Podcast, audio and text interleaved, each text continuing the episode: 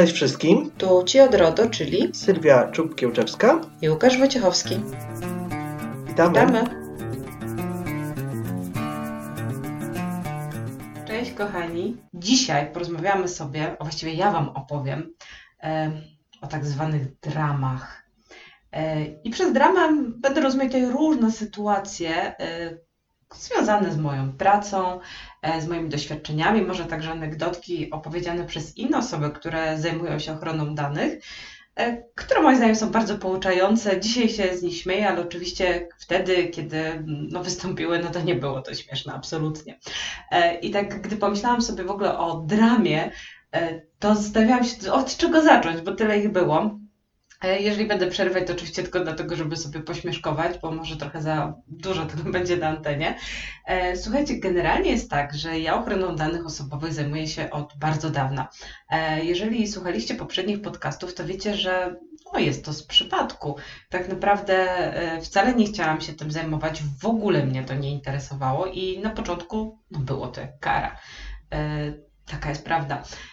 I pamiętam, że pierwszy rok mojej pracy to był ciągły stres. I jedną z pierwszych rzeczy, za które byłam odpowiedzialna, e, było e, przygotowanie upoważnień do przetwarzania danych osobowych dla pracowników. Pracowałam wtedy w Instytucie Książki. Myślę, że po tylu latach mogę mówić e, nazwami podmiotów. No i jeżeli sobie spojrzycie na strukturę Instytutu, to tam jest ponad 100 pracowników, bo są jeszcze pracownicy redakcji, wydawnictwa i tak dalej. Jest Instytut Warszawski, Instytut Krakowski, trochę tego jest. I powiem Wam, że przygotowałam tu upoważnienia. Dyrektor uprzedni wszystko podpisał. Nie było problemu. Rozdaliśmy to ludziom, po czym po tygodniu stwierdziłam, że te upoważnienia są przygotowane źle. E, jak wiecie, nie ma wzoru upoważnienia. W związku z tym każdy sobie sam wymyśla. Ja pewnie wziąłam skądś z internetu, już nawet nie pamiętam. E, a może było to z naszej dokumentacji ochrony danych. No, w każdym razie doszłam do wniosku, że te upoważnienia są złe. Więc wystawiłam je na nowo. Na nowo dyrektor wszystko podpisał, po czym ludziom znowu to zostało rozdane. I powiem Wam, że mniej więcej dwie godziny po tym, jak już temat był zamknięty, to ja stwierdziłam, że to nie jest dobrze zrobione. I znowu doszłam do wniosku, że coś zrobiłam nie tak, jak trzeba. Dzisiaj to już nawet nie pamiętam, o co chodziło. W każdym razie, no było mi wstyd. I pomyślałam sobie, kurczę, no nie można tego trzeci raz poprawić, bo po prostu e, ten dyrektor to weźmie mnie za idiotkę, a ludzie to się wkurzą. Nie mogłam spać przez długi, długi czas, zastanawiając się, jak rozwiązać ten problem. I w końcu wymyśliłam audyt. Audyt upoważnień. Oczywiście przeprowadzony przez e, kolegę, który sprawdzał, czy te upoważnienia są nadane zgodnie z zakresem obowiązków pracowników. Oczywiście zwróciłam uwagę, na co on powinien zwrócić uwagę podczas tego audytu, tak żeby wykazać, że trzeba je zaktualizować. No i po jego audycie oczywiście była trzecia aktualizacja upoważnień. I to mnie też bardzo dużo nauczyło. Przede wszystkim e, dzisiaj tak, e, na pewno nie daje numerów upoważnień, bo zauważyłam, że później jest ten problem, że potrafi coś wypaść, że o kimś zapomnimy, że te numery się nie zgadzają, e, że na przykład ktoś, kto ma nadane upoważnienie wcześniej, ma późniejszy numer i to jest takie dziwne, więc e, jeżeli chodzi o numer upoważnień, nie, nie, nie. Drugim błędem, który popełniałam na początku, który był totalnie bezsensowny, było stosowanie takiego dokumentu jak zmiana upoważnienia. E, czyli pracownikowi zamiast nowego upoważnienia zmieniającego to poprzednie upoważnienie, było wydawane takie upoważnienie zmieniające, można powiedzieć taki aneks do upoważnienia. No powiem Wam, że w teorii to było fantastyczne, w praktyce to było tak po prostu beznadziejne, bo po powiedzmy dwóch latach pracy z danym pracownikiem nikt już nie wiedział, do czego on jest upoważniony, bo był aneks do aneksu poprawiający. I wiecie, jak jest w praktyce, że czasami jest tak, że coś pójdzie do podpisu, nie wszystko wróci, czegoś Wam brakuje, jeszcze jak nie daj Boże jest numerowane, to już w ogóle macie dziury. E, I efekt był tego taki, w zasadzie pierwsze dwa lata mojej pracy w zawodzie wtedy administratora bezpieczeństwa informacji, takiego bardzo, bardzo e, niedoświadczonego, e, polegało po prostu na tym, że ganiałam się z tymi upoważnieniami. E, to było straszne i generalnie nie polecam Wam popełniać tych samych błędów. I dzisiaj też myślę sobie, że do upoważnienia trzeba podejść bardzo zdroworozsądkowo. Chyba też błąd, jaki ja wówczas popełniałam, był taki, że chciałam jak najszybciej e, dopełnić tego obowiązku, bo uważałam, że po prostu to, że tych upoważnień jeszcze nie ma, a przepisy tego wymagają, no jest straszne. I w związku z tym te upoważnienia trzeba nadać jak najszybciej. E, i szłam w tak zwane turbo, w masówkę, gdzie tych upoważnień, wiecie, przygotowywałam, nie 50-100, powiedzmy w ciągu kilku dni, no wiadomo, że nie od razu, bo przecież musiałam skonsultować to z kierownikami, kierownikami działów, czym kto się zajmuje i tak dalej, no ale nie było to dobre. E, dzisiaj uważam, że oczywiście najlepiej jest nadawać na bieżąco, na bieżąco, a gdybym musiała nadrabiać zaległości, to też bym ten proces rozłożyła w czasie. Może podzieliłabym to na działy albo na konkretne stanowiska, żeby było łatwiej, żeby e, nie było pomieszania z poplątaniem. No bo wiecie, jak się wystawia szybko, to się później też okazuje, że imiona się nie zgadzają i tak dalej. Dobra, czy to była duża drama? E, to z mojego punktu widzenia tak, do dzisiaj się tego wstydzę. Natomiast większą dramą, o wiele większą, było to, że kiedyś, słuchajcie, nie wiem dlaczego, e, słowo anonimizacja uwaga, wymawiałam animalizacja. Czasami zdarzyło mi się powiedzieć anomalizacja, ale generalnie zazwyczaj to był animal, czyli animalizacja. I kurczę, chyba przez dwa lata, jak robiłam szkolenia, to mówiłam animalizacja danych. I zorientowałam się, że coś jest nie tak, gdy na jednym ze szkoleń ktoś się zapytał, jak pani powiedziała? No ja mówię, animalizacja. Ale jak animalizacja. Ja wtedy się uśmiechnął, powiedział, aha. I wiecie, jak to jest. To wiadomość dotarła do mózgu, mm, chyba coś jest nie tak.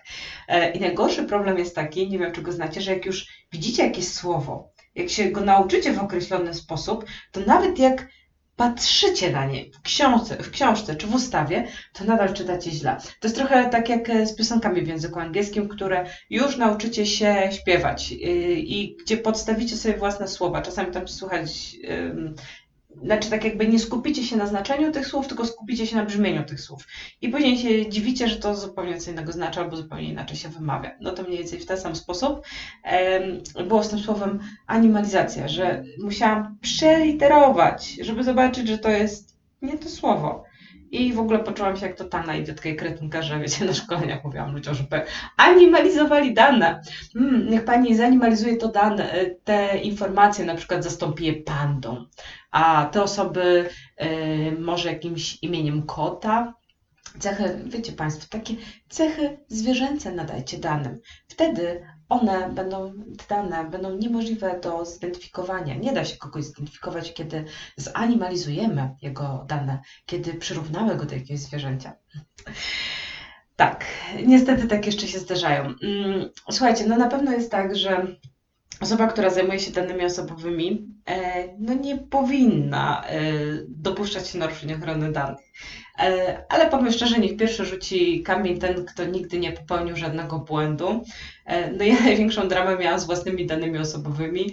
Jak wysyłałam ludziom wzór chyba umowy zlecenia, już nie pamiętam co to było, jakiegoś dokumentu i tam były moje dane. I udostępniłam to kilkudziesięciu osobom, gdzie tam było moje imię, nazwisko, adres i PESEL. No, jedyne co mnie pocieszyło, że to moje własne dane, ale powiem Wam, powiem wam szczerze, to słabo wygląda, e, kiedy specjalista do ochrony danych wysyła ludziom wzór dokumentu, w którym są jakieś dane. E, I naprawdę, e, no po tamtej sytuacji trochę bardziej się pilnuję, ale gdy działam w stresie, gdy działam szybko, no to czasami łapię się na tym, że prawie prawie znowu popełniam ten sam błąd.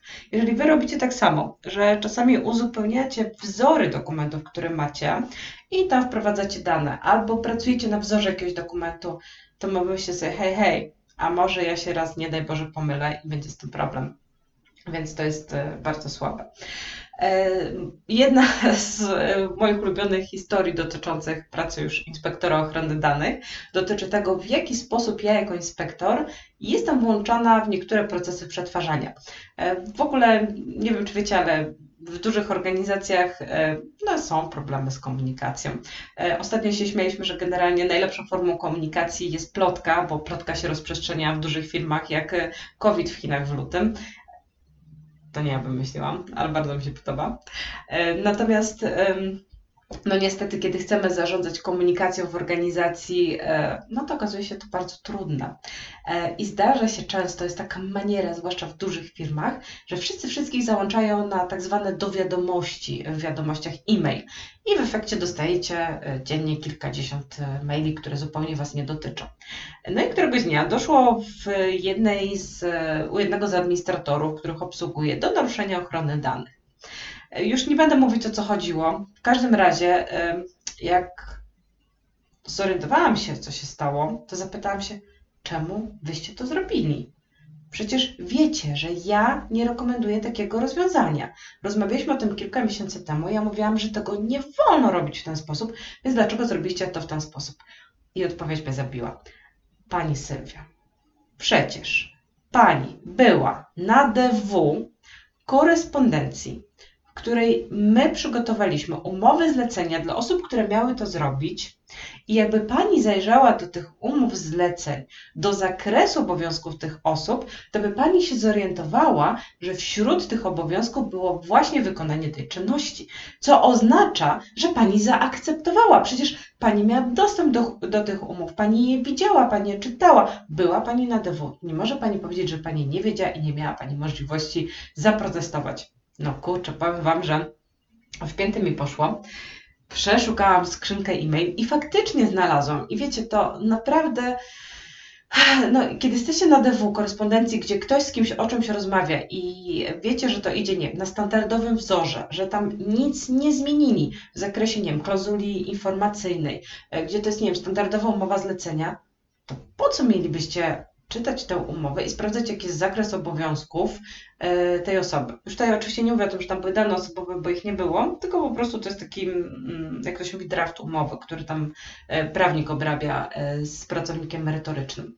I fakt, że ja byłam na DW, uznali ci pracownicy za zgodę na to działanie. I ja powiem szczerze, do dzisiaj się zastanawiam, zastanawiam, czy to było tak, że oni zrobili to specjalnie i specjalnie ukryli to w tych umowach i specjalnie dodali mi na DW po to, żeby mieć podkładkę, e, że ja się na to zgodziłam, czy po prostu gdy już doszło do tego naruszenia i no, zorientowali się, że nie powinno tak być, no to wtedy bronili się w ten sposób, że ja o tym wiedziałam.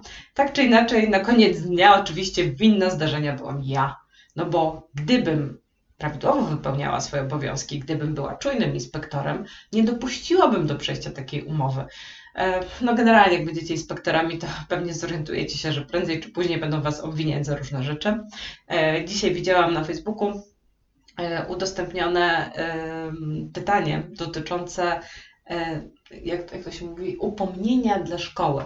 Pewnie kojarzycie, że tam jedna ze szkół została upomniana u, przez prezesa UODO za to, że przetwarzała dane osobowe e, uczniów, a także ich rodzin w zbyt szerokim zakresie, bo zrobiła tam ankiety dotyczące e, życia prywatnego dzieci. I jeden, i właśnie na Facebooku padło pytanie, kto jest winien tej sytuacji?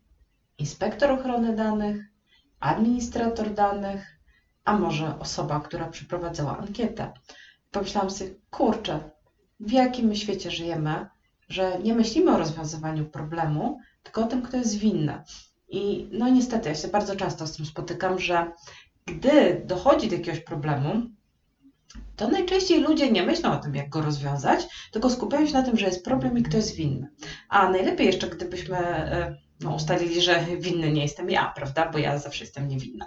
E, kiedyś miałam, powiem Wam szczerze, w zwyczaju e, brać wszystko na klatę. Czyli jak coś się działo, to mówiłam moja wina, moja wina, moja wielka wina. Ale kurczę, okazało się, że po prostu ludziom, jak to się mówi, w to mi graj, tak? Czyli jak ja brałam winę na siebie, bo ja nie mam z tym problemu, żeby się przyznać do odpowiedzialności, to nagle wszyscy zaczęli wszystko na mnie zwalać. Bo było wiadomo, że jak coś nie wypali, to na koniec dnia, jakby chociaż Sylwia jedną nogą była w projekcie, to można powiedzieć, że to była jej wina, bo ona powinna była zareagować. Więc od tamtej pory mm, no trochę podchodzę do tego bardziej zachowawczo. E, a propos jeszcze takich sytuacji, kiedy e, ludzie mnie zrobili w balona, e, to myślę, że Wam się też przyda przy realizacji Waszych obowiązków jako inspektorów ochrony danych czy koordynatorów ochrony danych to słuchajcie, z każdego spotkania, z każdej rozmowy należy zrobić notatkę służbową, notatkę podsumowującą to spotkanie. O co chodzi z tymi notatkami? Generalnie, powiem Wam tak, no mam klientów, u których jest często tak, że są robione nowe projekty, to spotykają się zespoły, które są odpowiedzialne za ten projekt. No to jest zazwyczaj kilka osób, które rozmawiają o tym, jak to ma być zrobione, e, jaki, oczywiście w kontekście i budżetowania, i procesu. No i jeżeli ten proces będzie dotyczył danych osobowych, no to ja z automatu jestem zapraszana na takie spotkania.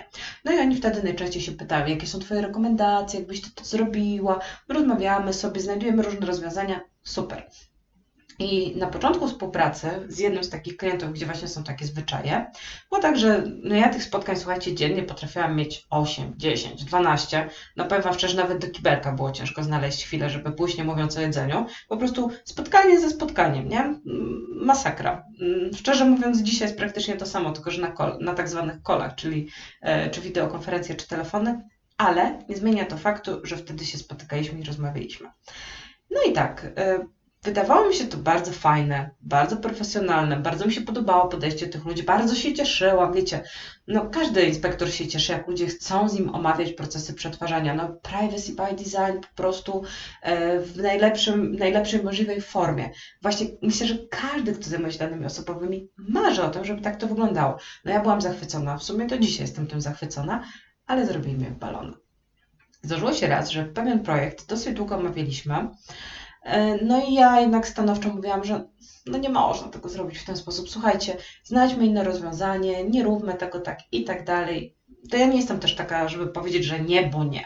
Ja zazwyczaj staram się znaleźć inne rozwiązanie, ale ewidentnie moje pomysły nie pasowały. No ale na koniec powiedzieli, ok, słuchaj, no to faktycznie to nie ma sensu, zrobimy tak jak mówisz. No i wszyscy zadowoleni, rozeszliśmy się do, do domu, po czym miesiąc później się dowiadujesz, ten projekt poszedł dokładnie tak, jak nie powinien był pójść.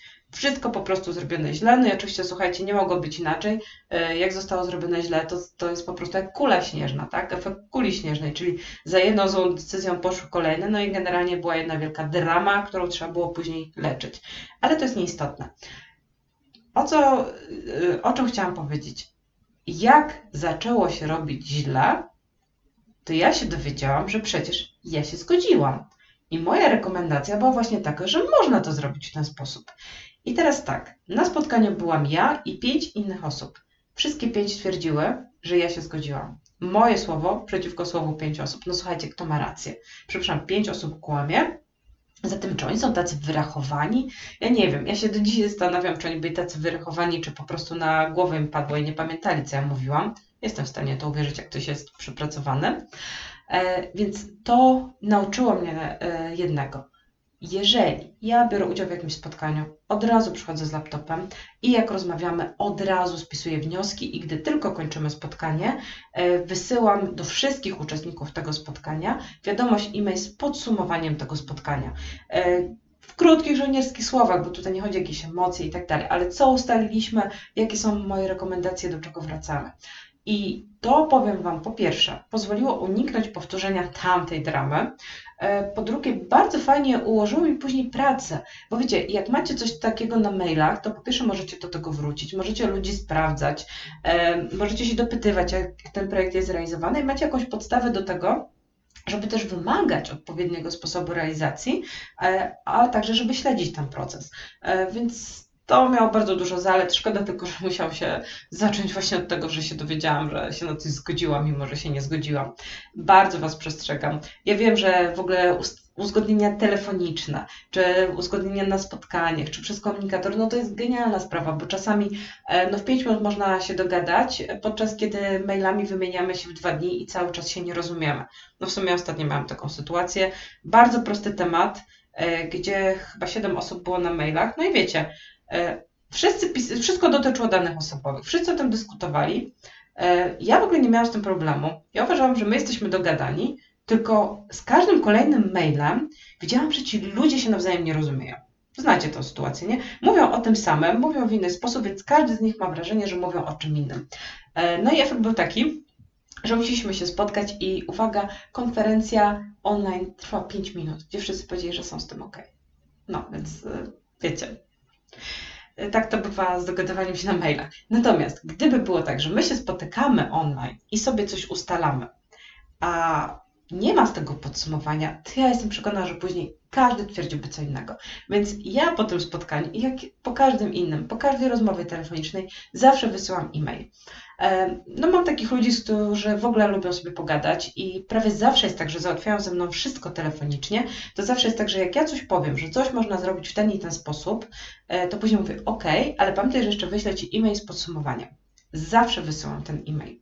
E, no i powiem Wam, że te e-maile mi się już wielokrotnie przydały, e, bo gdy macie takich ludzi, którzy właśnie lubią wszystko załatwić telefonicznie, a oni jeszcze robią dużo podobnych projektów, to okazuje się, że gdybyście nie mieli tych maili, to by Wam się wszystko pomieszało i poplątało, no bo te projekty są strasznie podobne do siebie, no i nie sposób później zapamiętać. E, powiem Wam szczerze, że mam na przykład trzy takie osoby w jednej spółce, które pracują dla jednego klienta, realizują projekty dla tego klienta. Wszystkie projekty się nazywają prawie tak samo, wszystkie projekty są prawie identyczne, e, wszystkie akcje są prawie takie same, ale wiecie, prawie robi różnicę, prawda? E, w związku z tym, jakbym nie miała maili, e, to po prostu bym zwariowała. I ja czasami, jak dostaję maile od kogoś z tego zespołu albo telefon od kogoś z tego zespołu, to ja potrzebuję 5 minut, żeby po prostu sobie pozbierać wszystko w głowie i poukładać i powiedzieć: Aha, tu chodzi o to zadanie tu o tym rozmawiałyśmy. I wtedy bardzo często jest tak, że ja podczas rozmowy po prostu otwieram moją skrzynkę e-mail i przeglądam podsumowania moich ostatnich rozmów, żeby sprawdzić, o czym w zasadzie rozmawialiśmy i czego to dotyczyło. Ale pewnie Wy to e, mieliście nieraz. Dobra, e, kurczę. O, ale się rozgadałam. Patrzę, że już 22 minuty minęły. E, słuchajcie, jakie jeszcze bywają dramy? E, bardzo przykre i bardzo niefajne są sytuacje, kiedy wy działacie dla administratora danych w jak najlepszej wierze. Po drugiej stronie jest, nie wiem, jakiś partner, klient, sponsor, wszystko jedno, kontrahent. Wszystko dogadaliście, wszystko jest cacy, projekt został zrealizowany i dostajecie, a mi się to zdarzyło już kilkukrotnie, dostajecie bardzo hamskiego, bardzo niemiłego maila od właśnie tej drugiej strony, który dotyczy właśnie danych osobowych. I nagle się dowiadujecie, że e, w ogóle cały ten projekt pod kątem danych był niewłaściwie zrobiony, że wy jest, w ogóle bardzo często one są w złym tonie, czyli że w ogóle jesteście debilami i jak mogliście w taki, a nie inny sposób coś zarekomendować, ta druga strona tak twierdzi, gdyż projekt został zrealizowany i bardzo często oni twierdzą, że e, oni nie wiedzieli, że te wszystkie uzgodnienia dotyczyły też danych osobowych. Miałam to kilkukrotnie, wiecie, i na początku, jak, jak to się zdarzyło pierwszy raz, to myślałam, no chyba zwariowałam.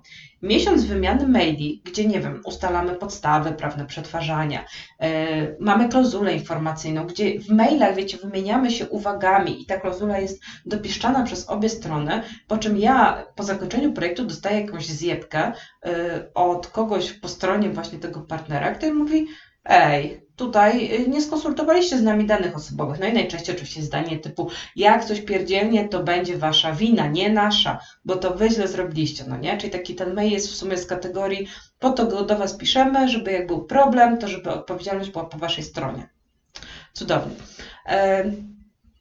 I to mówiłam, że na początku bardzo się to przejmowałam, natomiast e, teraz podchodzę do, jestem już trochę mądrzejsza, więc podchodzę do tematu bardziej zdroworozsądkowo i powiem Wam, że już wiem, co się dzieje i z czego to wynika.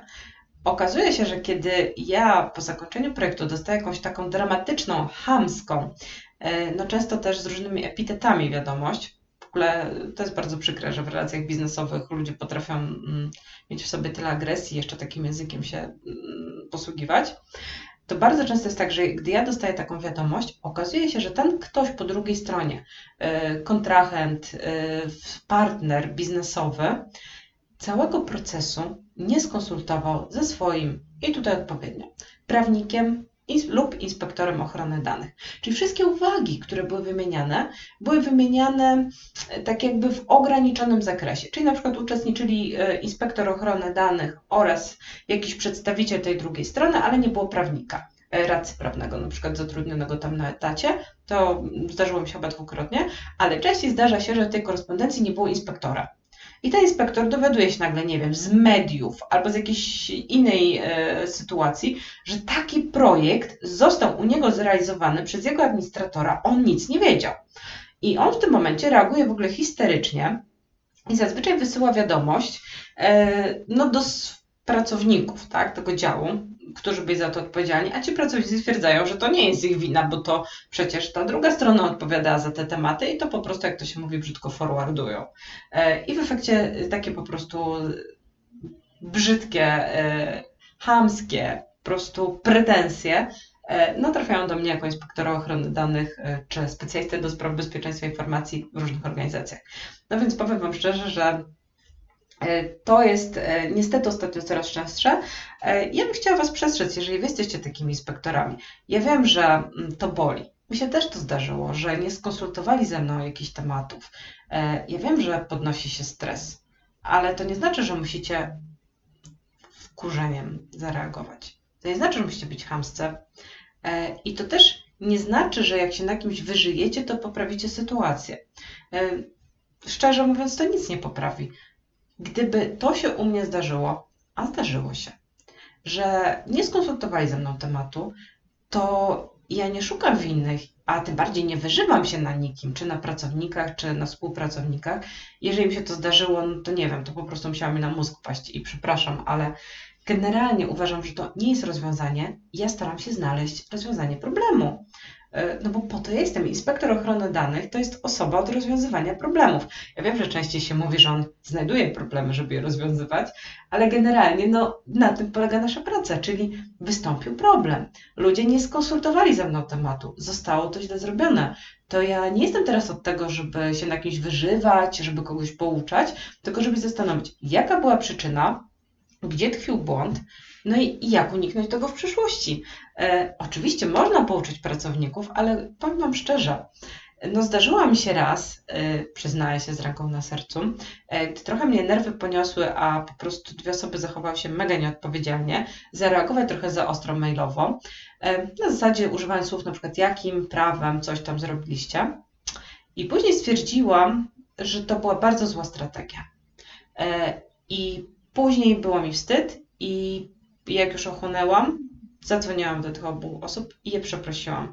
Bo uświadomiłam sobie po prostu, że to jest po pierwsze mega nieprofesjonalne, e, po drugie bardzo źle nastawia tych ludzi do mnie, bo jeżeli ja ich tak potraktuję, e, no to jest jednak hamstwo, to w tym momencie oni jak drugi raz coś się stanie, no to sorry, już e, nie przyznają się do tego i nie będą ze mną współpracować. Co więcej, wiecie, no mówiłam wam, siła plotki, to jest w ogóle magia. Oni wszystkim powiedzą, jak ja się zachowuję w takich sytuacjach, i w efekcie, gdy cokolwiek będzie się działo, gdy będzie jakikolwiek trudny temat do omówienia, to wszyscy będą mnie omijać. I znam takich inspektorów, e, no to jest, nie wiem, czy straszne i śmieszne, którzy w swoich organizacjach są omijani, gdzie wszystko się dzieje za ich plecami. E, no i oni często żyją w takiej błogiej nieświadomości, że jest tak cudownie, że się nic nie dzieje i tak dalej. No ale to wiecie, to jest, wszystko jest cudownie, dopóki coś nie pierdzielnie, tak? Bo jak pierdzielnie, no to już po prostu będzie za bardzo. E, więc tutaj niestety mm, hola hola, trzeba nerwy trzymać na wodzy ja przyznaję się, że raz mi się zdarzyło, ale nigdy nie byłam wulgarna. E, natomiast e, generalnie to, to nie powinno się zdarzać, a na pewno nie powinno też być tak, że komunikacja, taka nasza wewnętrzna, w związku z tym, że coś zrobiliśmy, że daliśmy ciała, wychodzi na zewnątrz. Bo zobaczcie, jakie to jest nieprofesjonalne. To druga strona dostaje informację, że po prostu my nie jesteśmy w stanie sobie poradzić z procesem. E, więc sorry, ale musimy sobie umieć z tym poradzić wewnętrznie i no drogi inspektorze, jak omijają Cię szerokim łukiem, to zastanów się, gdzie popełniłeś błąd, yy, bo najpewniej popełniłeś gdzieś. Yy, ciekawostka jeszcze powiem Wam, że jak przeprosiłam te dwie osoby, yy, to bardzo to poprawiło nasze relacje i w efekcie one dzisiaj widzę, że dużo częściej niż kiedyś konsultują ze mną różne tematy. Czyli y, to bardzo dużo dało. Myślę, że jakbym nie przeprosiła, to no, byłabym wrogiem dzisiaj, to pewnie nie tylko tych osób. E, a natomiast dzięki temu, że przeprosiłam, zauważyłam, że faktycznie już nawet drobne sprawy są mi przekazywane po to, żebym po prostu spojrzała, czy jest ok. Więc bardzo, bardzo to jest fajne. Słuchajcie, widzę, że 30 minut minęło. E, ja wiem, że nie ma takiego flow jak wtedy, kiedy jest Łukasz Wojciechowski. Też za nim tęsknię. E, myślę, że kolejny odcinek, który będziemy nagrywać z Łukaszem, to już będzie nasz odcinek no taki specjalny, bo we wrześniu zeszłego roku po raz pierwszy zaczęliśmy nagrywać, więc minie rok. I tak mi się wydaje, że ten kolejny odcinek będzie właśnie takim, no już podsumowującym rok naszej współpracy, naszych podcastów. E, bardzo się cieszę, że nas słuchacie i że w ogóle sprawia Wam to przyjemność, bo e, no wiadomo, że czasami z tymi podcastami jest tak, że człowiek ma wrażenie, że może to jest nudne albo tylko dla niego. Jeżeli byście mieli jakieś pytania, chcielibyście, żebyśmy o czymś porozmawiali, to piszcie do nas, czy przez Facebooka, czy wiadomość e-mail. Bardzo chętnie podczas podcastów omówimy jakiś temat. E, I oczywiście nie chcemy, żeby było tak, że wiecie, że tylko się czepiamy, czy coś jest nie tak, tylko postaramy Wam się powiedzieć, jak coś rozwiązać. E, na dzisiaj bardzo Wam dziękuję za wysłuchanie. Życzę Wam pięknego, słonecznego dnia. No i do usłyszenia. Pa! pa. Thank you.